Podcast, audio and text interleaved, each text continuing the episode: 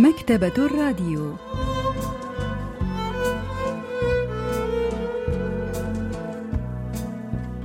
أهلا وسهلا بكم في حلقة جديدة من البرنامج الأسبوعي مكتبة الراديو الذي نستعرض من خلاله كتابا جديدا كل أسبوع.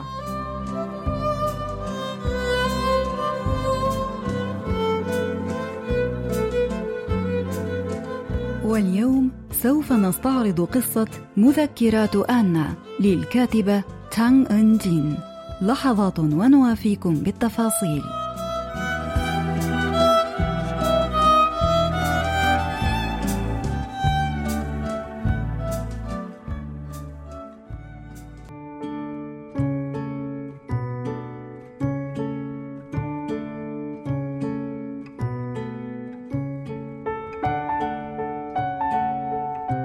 كانت آنا تعمل في دق جرس كنيسة صغيرة في بلدتنا.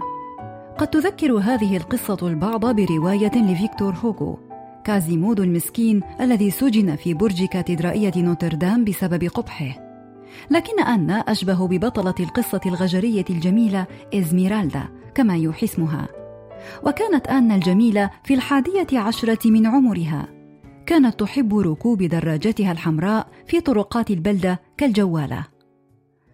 قصة مذكرات آنا للكاتبة تانغ إن جين نشرت ضمن مجموعة قصص قصيرة للكاتبة نشرت بعنوان مكانك البعيد في عام 2020 وتدور أحداث القصة في بلدة صغيرة فيها كنيسة صغيرة بنيت منذ 62 عاما.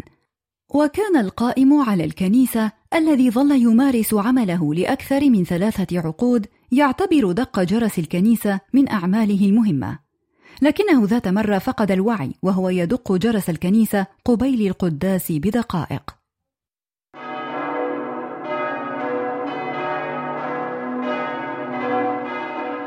بدا صوت الجرس مختلفا عن المعتاد. كانت أنا في مكان قريب من الكنيسة فأسرعت إلى برج الجرس كي تتم عدد الدقات المطلوب. ومنذ ذلك اليوم ظلت آنا تدق أجراس الكنيسة بدلا من العامل العجوز. طلب منها العامل الممتن أن تطلب أي شيء تريده. أريد أقلاما لا يمسح حبرها حتى في الأمطار.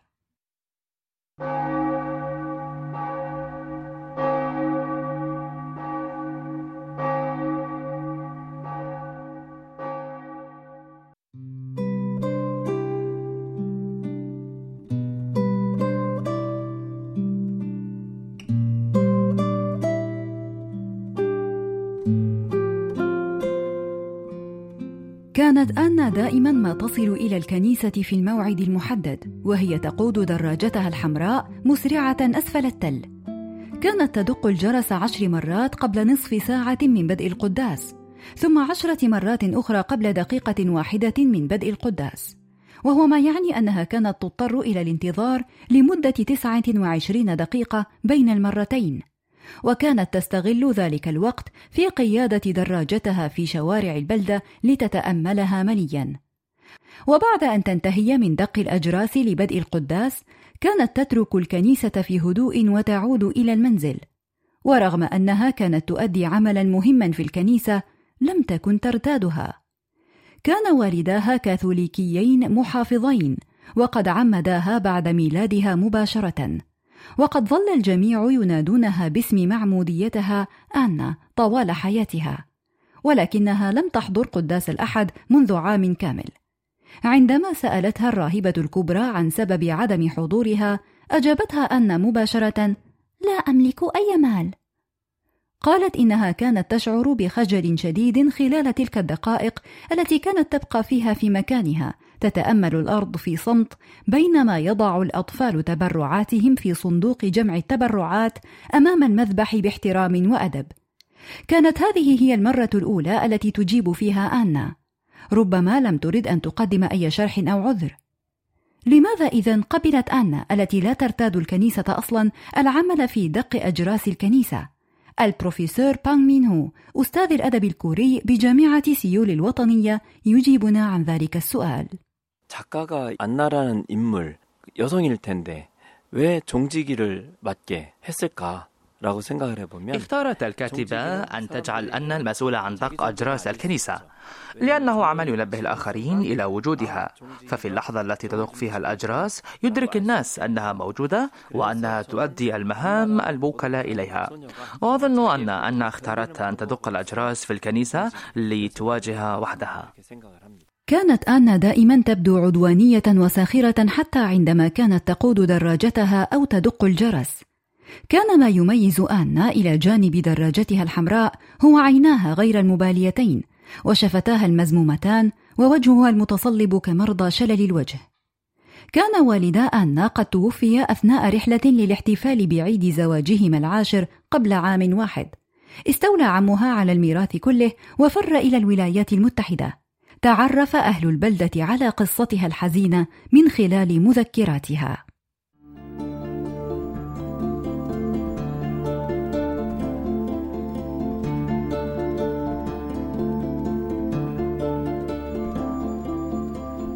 لم يكن لدى آنا مفكرة للمذكرات. لو كان لها أن تبوح بكل حزنها وبؤسها في مفكرة لاستغرقت نصفها على الأقل لتصف أحداث يوم واحد.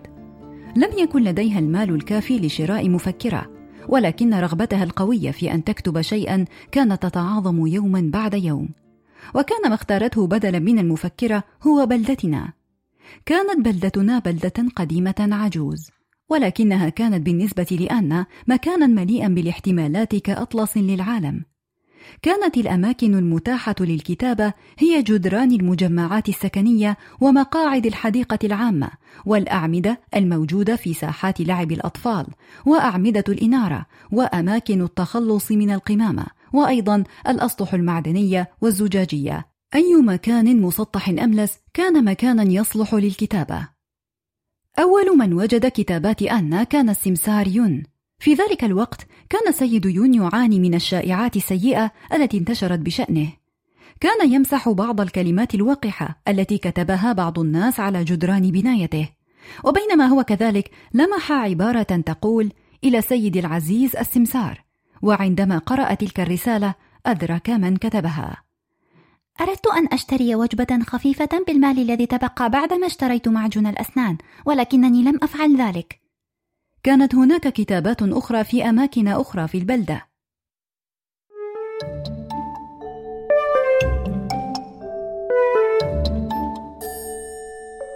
في منتصف الليل رأيت صبيا يقبل فتاة على مقعد الحديقة. كانا يرتديان زي المدرسة.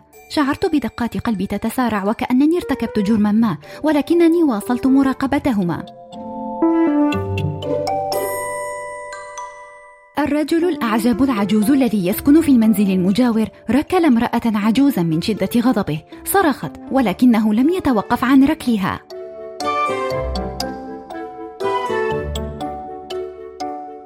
رأيت مصففة الشعر تطعم كلبا ضالا. هز الكلب ذيله فرحا والتهم الطعام عن آخره. أرجو أن تأخذه لتربيه في بيتها. رأيت رجلا غريبا يخرج من نافذة مفتوحة في الطابق الثاني وأنا أمر من أمام المنزل المبني بالطوب الأحمر. أظن أن السيدة مريضة جدا. ربما كان علي أن أتصل بشرطة الطوارئ. وهكذا كانت آنا تنثر فقرات عديدة من مذكراتها في كل مكان في البلدة. كانت كلماتها واضحة وصريحة. كان بعض الناس يوبخونها وينهونها عن كتابة المزيد من المذكرات بينما حاول البعض الآخر أن يرشوها. ولكن لم يستطع أحد أن يوقفها.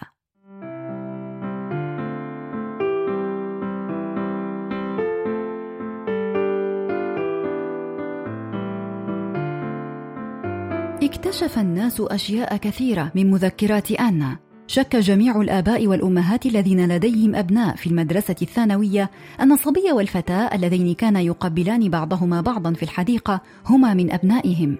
والناس الذين كانوا لا يحبون مصففة الشعر لأنها كانت تبالغ في وضع مساحيق التجميل صاروا أكثر لطفا معها. عندما كانوا يرون أي امرأة تعيش في الطابق الثاني من منزل مبني بالطوب الأحمر كانوا يتبادلون الضحكات الخفية وكانوا يتجنبون الأعزب العجوز وهم يهزون رأسهم يمنة ويسرى إذ تأكدوا من سوء سمعته. وقع الكثيرون في مشاكل عديدة بسبب ما فضحته آن في مذكراتها. ولكن البعض رأى أنهم يستحقون ذلك عقابا على سوء أخلاقهم. صار سكان البلدة يفتشون عما تكتبه آن كلما أرادوا دليلا على شيء ما أو عذرا. عندما اتهم صاحب مطعم الدجاج المقلي زوجته بالخيانة أثبتت براءتها استنادا لما كتبته آنا كما استطاع صبي اتهم بالسرقة من متجر لبيع الأدوات المكتبية أن يثبت براءته بفضل مذكراتها أيضا. تسببت مذكرات أنا في شائعات وشجارات لا حصر لها. من الأفضل أن تبقى بعض الأشياء مجهولة. ولكن مذكرات أنا التي يجب أن تكون سرية وشخصية أكثر من أي شيء آخر كانت تفضح أسرار الجميع. ظلت الشائعات تنتشر في البلدة فانتشرت الفوضى. ساد جو من التهديدات والخداع والشجار والتنمر والشك وانعدام الثقة في البلدة. أصبحت آنا شخصا يخاف منه الصغار والكبار على حد سواء لكن ما الذي تمثله تلك المذكرات لآنا؟ الناقدة الأدبية جون سو يونغ تحدثنا عن ذلك. 작품의 제목이 안나의 일기인데 안네 프랑크의 일기를 떠올리게 하는 부분이 많습니다. عنوان القصة هو مذكرات أنا وهو يذكرنا بمذكرات أن فرانك. وكانت أن فرانك مراهقة يهودية سجلت تفاصيل حياتها تحت النظام النازي في مذكراتها. وقد سجلت التفاصيل الصغيرة وأيضا الأحداث المهمة في حياتها. كانت تنتقد الكبار انتقادات لاذعة. ووصفت أول عادة شهرية لها وأيضا أول قبلة في حياتها. لم تكن المذكرات مجرد سجل سري بالنسبة إلى أن فرانك. بل كانت تسجيل لكل ما حدث خلال حياتها القصيرة ليعرفه العالم أجمع بعد ذلك. وكانت تلك المذكرات هي الدليل الوحيد على وجودها بينما كانت حياتها وحياة أفراد أسرتها تواجه الخطر المستمر. ولذلك استغلت تلك المذكرات كي تعلن عن وجودها للعالم أجمع. وأظن أن هذا هو موقف آنا في القصة أيضا. فإن لم تكن قد كتبت تلك المذكرات لما استطاعت التفاهم مع العالم. باختصار كانت مذكرات أنا بمثابة جسر بينها وبين أهل البلدة. في تلك الفترة فقدت الراهبة الجديدة أغنس الوعي في الدير. عندما عثروا عليها قيل إن وشاحا فاخرا كان مربوطا حول عنقها وكانت جنيلتها مرفوعة كاشفة عن فخذها. ثارت الكثير من التخمينات والنظريات حول ما حدث لها وبدت كل النظريات معقولة.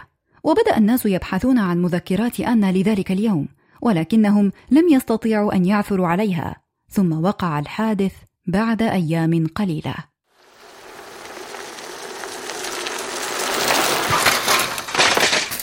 كانت آنا تركب دراجتها مسرعة لتصل إلى الكنيسة لتضرب الأجراس من أجل قداس الصباح الباكر ولكنها اصطدمت بجدار.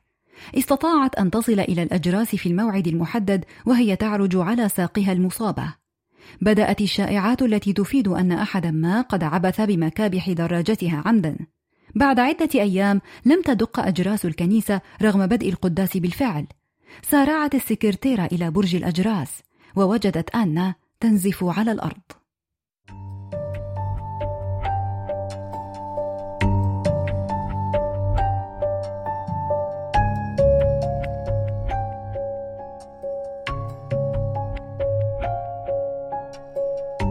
خرجنا في وسط المراسم وشكلنا دائرة حول آنا لم نستطع أن نفهم سبب وجود آنا على الأرض في البداية ولكننا أدركنا أبعاد الموقف حين رأينا القلم الذي التقطه أحدنا من على الأرض نظرنا كلنا إلى أعلى إلى برج الأجراس لماذا صعدت آنا إلى ذلك المكان العالي بساقها المصابة لتكتب مذكراتها؟ ماذا كتبت داخل الجرس؟ قال أحدهم إن حقيقة ما حدث للراهبة أغنس مكتوبة ولا شك بينما قال آخر إنها مذكرات تتعلق بحدث سري حقيقي في حياة أنا لا يجب أن يطلع عليه أحد. لابد أن أنا كانت تبحث عن مكان سري تسجل فيه الحكايات التي لا تستطيع أن تبقيها مكتومة داخلها. ثم وجدت برج الأجراس وسقطت وهي تحاول النزول من أعلى حيث كتبت مذكراتها. ربما أرادت لتلك الأسرار الغامضة أن يتردد صداها حول البلدة كلما دقت الأجراس بصوتها المهيب الذي يصل إلى نطاقات بعيدة واسعة. عادت آنا إلى الكنيسة على الكرسي المتحرك بعد شهر واحد من إجرائها لجراحة لمداواة ساقها المكسورة. حاول الناس أن يستشفوا كيف غير الحادث من شخصيتها، لكنها لم تتغير، لم يتغير فيها سوى عدم قدرتها على المشي.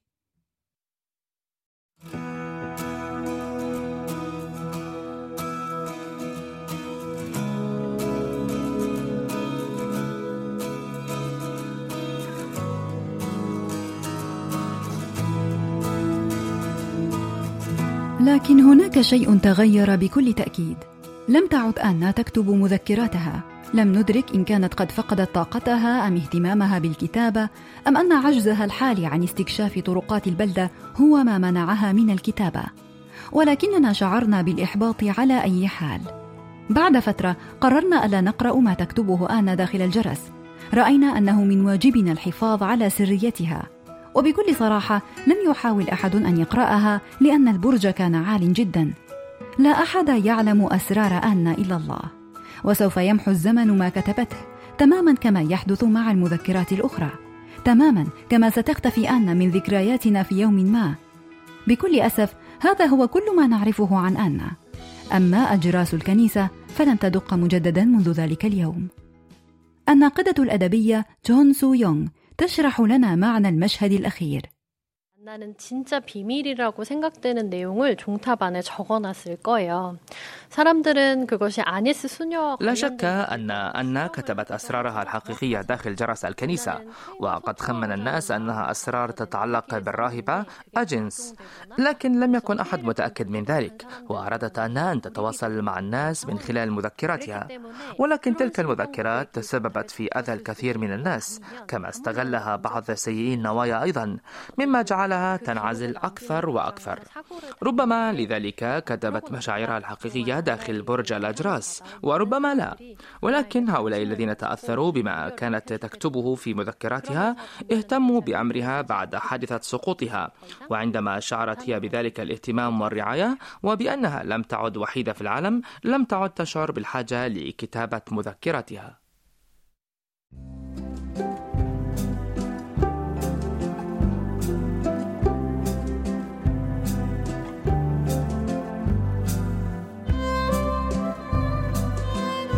استعرضنا معا قصة مذكرات آنا للكاتبة تانغ جين. وإلى اللقاء في الأسبوع القادم مع كتاب جديد ومبدع جديد.